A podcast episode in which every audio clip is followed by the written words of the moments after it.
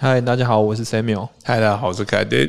哎，凯雷哥，最近是一个某大交易所的一周年的，他现在好像不是交易所，某大交易所一周年。然后这个交易所，那凯德有什么故事可以跟大家分享吗？对，这个你我都有参与到啊，真的是有参与的，就是也不用称什么某大啦，就是 FTX，大家都知道了。嗯，大概在两年前吧，嗯，呃，两年前的冬天。对，两年前冬天，对我们就是在这间房间，对，然后看着这个我们的交易策略上线，对，那时候真的是还蛮感觉，就是有种那个新生儿出生的感觉，因为就是考了那么久阿法，然后终于有一天上线了，然后就看他他那个，因为我们那个是很高频策略，所以他基本上每分都在交易，所以就看他一直翻仓，然后那个 P N 有上下跳。真的是一个直线上升，有没有一个斜率这样子？斜直线直线上升，然后几乎没有什么低低这样。嗯，而且那时候我还记得你来大概半年的时间，对，都在考 Alpha。对，然后我们把币安的 FTX 应该是主要是有两家的这个讯号，当然我们有接其他家，但是好像 Train 出来其他的那个 Waiting 都不太大。对对对，就好像主要就是这两家的讯号。嗯。综合在一起，对，我们把这两家讯号综合在一起，然后最后是选择上海 FT 因为当初是它的那个 fee rate，嗯，主要是我们那时候是做 taker，嗯，然后它的 fee rate 就是要求其实没有像币安那时候币安对。贵很多，对，就是 FTX 的话，你只要有买足够多的 FTT，对，然后那我记得是足够 FTT，然后质押，然后就可以享有一定的费率。对。对，最低的一定的费率。但那时候有一个 很奇妙的东西，是我们那时候跑了蛮久的。然后一开始前面都是直线上升，对，一开始是直线上升，就是因为 Taker 主要就是打赢手续费嘛。对，然后那时候当初就是除了平掉手续费之外，我们还会额外多赚一点点钱。对，但是后来在多跑了一段时间之后，过几天，对，然后他就开始就是。又一路损下去，这样子，对对对，然后最后就跑了一个月之后，发现，哎，奇怪，怎么那个它那个线是平的？大家有看过那种损益曲线吗？就是，嗯，我们是在交易哦，所以我们是要付手续费的，嗯，但是我们不但没有赚钱，也没有赔钱，对，居然可以把，就是超奇妙的 损益两平，然后变成一条横的线，这样子，对，就是如果大家我们把那个手续费扣除掉的话，嗯然后。它的那个线基本上是一路直线斜线向上，然后没有什么捉到，对，就没有什么回撤。但是如果加上手续费，你就发现，哎，怎么手续费跟那个我们赚的钱是一模一样？这完全不合逻辑。对，就怎么样你都做不出这条线。我们作为一个交易的单位，我们根本不可能伸出这条横的线。对啊，就是觉得很奇怪，就忙活一个月，然后好像帮别人刷地的，对，就一直帮他们赚一些手续费，然后。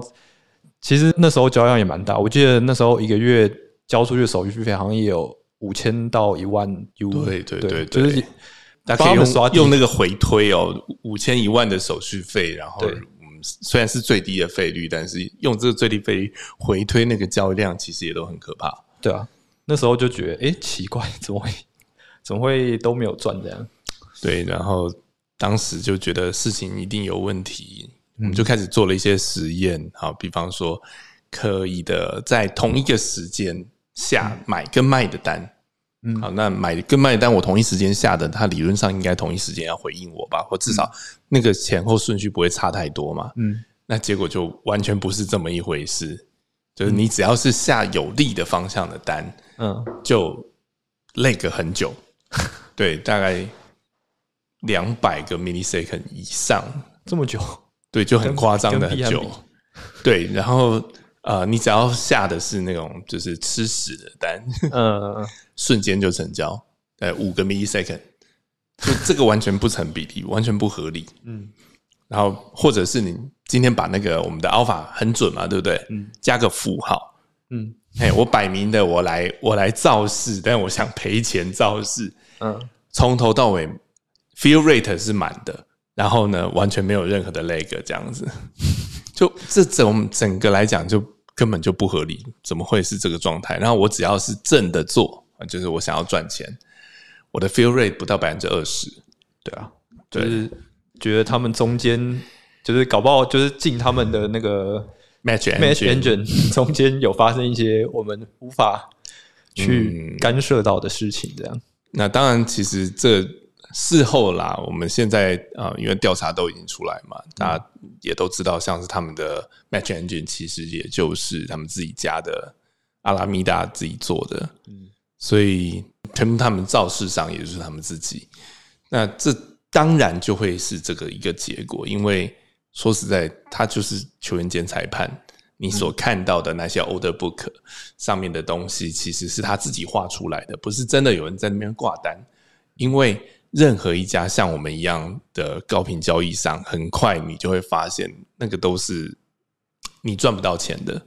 嗯，而且事后还有一个证据证明啊，就是我们去把币安的 order book 跟 FTX 的 order book 拿来叠合，嗯，然后那个那个。价钱变动的那个时间点来一看，就是觉得它根本就是抄的啊！然后这些不止 FTX 是抄币安的，很多人都很少避安的，真的。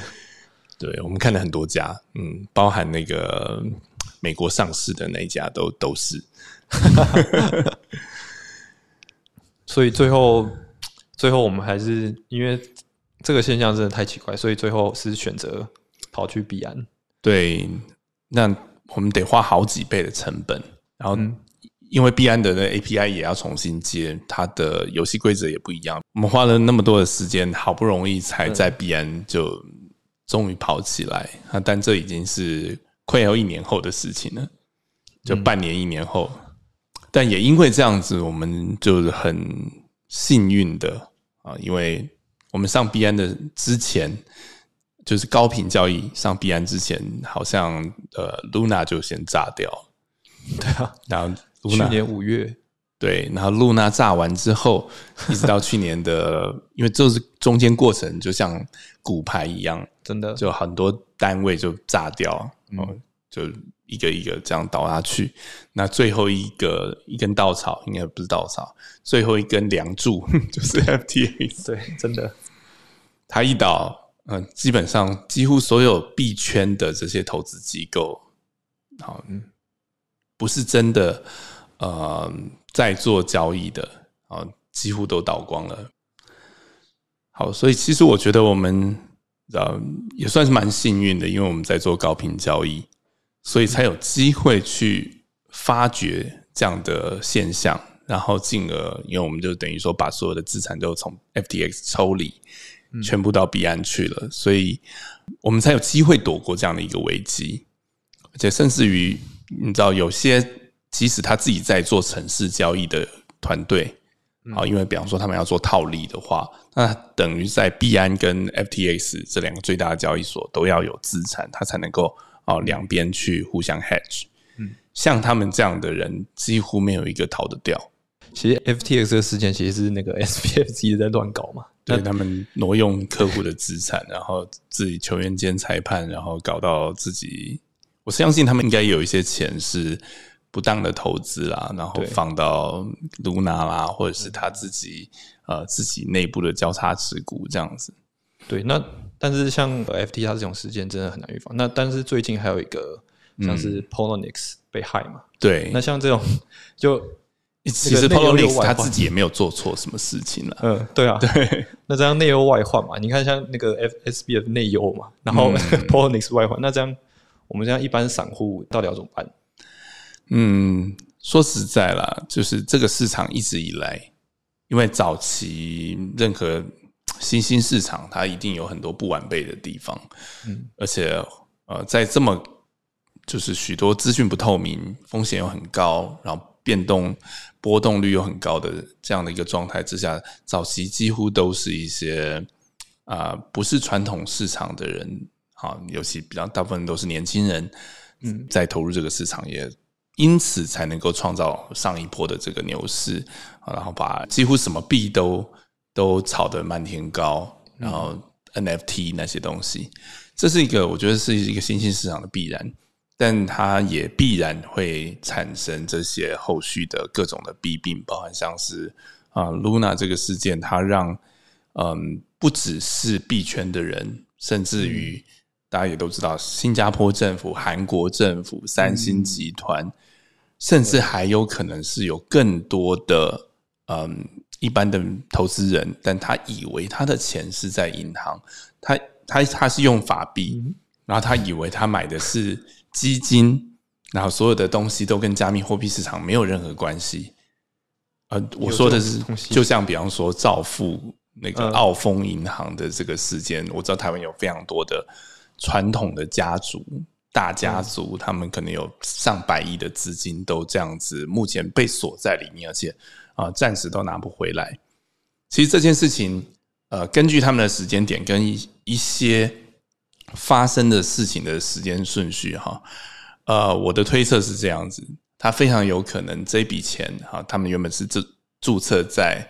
马来西亚东马沙巴的外面有一个岛叫拉布湾，那边的这个投资机构，那过去十几年来啊，绩效是非常好的，就是能够稳定的给投资人一个稳定的配息。但是呢，他们在去年五月的时候正在募一笔，就是跟加密货币相关的基金，但好像那一笔基金没有募成，那接下来就发生了，就是他们。也出现财务危机，以至于后续一些呃，就是利息开始慢慢付不出来，那本金想要提领的，到现在几乎都没有拿回来，这个状态。但这个时间点不觉得太刚好了吗？真的，刚好五月那时候吗？那不就是 Luna 吗？对啊，太太扯了。所以其实我觉得最大的关键问题是，嗯，大家其实从外面去看这个市场，除非你像我们一样是。专家，否则你是不可能看出来任何端倪的。你能够接受到的讯息，其实都是被选择过的、被包装过的。然后呢，再加上啊，传统老一代的、好上一代的这个消费习惯也好，或者是他们的投资习惯，其实他们并不是真正在了解事情的本质，而是单纯只是哎。哎，你你投了也也没问题啊，我投了也没问题，然后大家抱在一起取暖。其实他们追求是安全感，而不是事实。好，所以才会很轻易的相信说，哦，过去十几年都很好啊。那他今天呃，他不会是意识到一件事情，就他以为他在传统市场投资，但实际上他的资金的风险。可能是加密货币市场的高风险，而且还是这个加密货币市场里面风险最高、投机性最高的那些商品跟单位。所以这其实是一个，我觉得一个系统性的问题。那这样的状态之下，你说教投资人怎么办呢？呃，我必须说，这是一个必然的过程。但这些事情因为已经发生过了，所以其实会。然后潮水退了以后，谁有穿裤子，这就是看得出来的。就像我们可以避掉这么大的一个全球性的，可以说是加密货币世界的雷曼兄弟事件，我们可以全身而退，就是因为我们是做真的，我们真的有在交易，所以才会知道这件事情。所以我觉得对投资人而言，呃，一方面就是我们需要让这个市场更健全了啊。其实很多的。不管是 ETF 啊，或者是许多的监管的一些法规，好，那它只是我们还需要点时间，但是它并不是没有在前进的，而且经历过这一些风暴，其实大家也都会学到说，哦，有哪一些事情是应该要去关注的，要去要去检核，要去确认的，所以其实它会对整个市场的发展反而是一个短空长多。对啊，就是之前发生过，有了教训之后，未来发生的几率就会比较低嘛。嗯，对，就是大家有一个借鉴这样。然后，其实我自己觉得，就是加密货币市场的话，呃，未来我我自己也是持续看好。就是凯的哥刚刚讲，就是 ETF 的部分。然后现在也是像那个 CME 那边的比特币的持仓量，对，目前也是大家都看已经超越了币安，币安的持仓量，对。所以代表，我觉得说，就是我们直接看数据的话，就是说那个现在很多大户都已经也在关注这个东西，所以我自己个人觉得，对未来比特币或者是整个加密货币都是很看好的。这样，甚至可以这样说，它已经不再是一个独立的市场、独立的商品，它其实会随着法规的建立，然后商品的合规，其实它会慢慢的就跟我们传统市场是成为一体了。而且，因为加密货币的市场整体的市值还很小。嗯，好，所以只要有一点点的传统市场的钱进来，好，合法合规的，它立刻就可以把这个市场，这个像是比特币啊，以及各种加密货币的价值，很快就可以把它冲上去了。对，其实就是虽然今天开头是用那个 FT 差一周年 当开头，可能就会大家让他想起那个很悲伤，可能钱被锁在里面，但是。其实过了这一年来，我觉得那个整个币圈的生态又好了很多。对，甚至连 FTX 都有有可能会复活。对啊，最近 FTT 又又突然从一块又涨了三块。那 Solana 也涨了很多倍。对啊，对。那如果有这么一天的话，其实，呃，好像我还可以拿回比那个倒闭事件发生前还有更多的钱回来。那更好。是。所以我自己的结论就是，虽然那个一年前就是大家这时候很痛苦，但一年后好像哎又回来了的感觉，就是这个币圈的生态是一直继续往前进的。这样，就大方向来讲，其实并没有变，只是这过程有点波折。对啊，嗯，就像这个 FTX 离开了市场之后，那个顶上来的 OKX 啊，我们现在就啊。还蛮如火如荼的在里面积极发展我们的策略，而且我对他们的这个后续的这个市场的规模是相当看好的。那是怎么说呢？中国大妈吗？呀，那是当然的喽。而且我们都预期嘛，明年应该 maybe，其实我们现在都已经看得出来市场有一些回春的迹象了，但是啊，短期之内可能还是一些嗯。少数人的炒作，嗯，但是呃，maybe 是明年初，maybe 是明年中，啊，我们相信，呃，总有一天升息会到尽头，那景气的循环会重新回到牛市，所以在那之前，其实就是真正的决胜的时机点就在这个时候。我们还是持续强化我们的阿尔法或者是各种交易策略，不管是高频或者是。CTA 各方面的策略是的，我们在事实上在 OKX 我们的已经上架了。好，目前测试一个月，绩效还不错。对，所以接下来我们也会开始逐渐放大部位。好，那今天的分享就到这边。那未来还是要持续关注我们，请大家记得订阅、按赞、开启小铃铛。谢谢，拜拜。想要了解更多 QLT 的资讯，或者想要购买的话。请按下方的说明栏。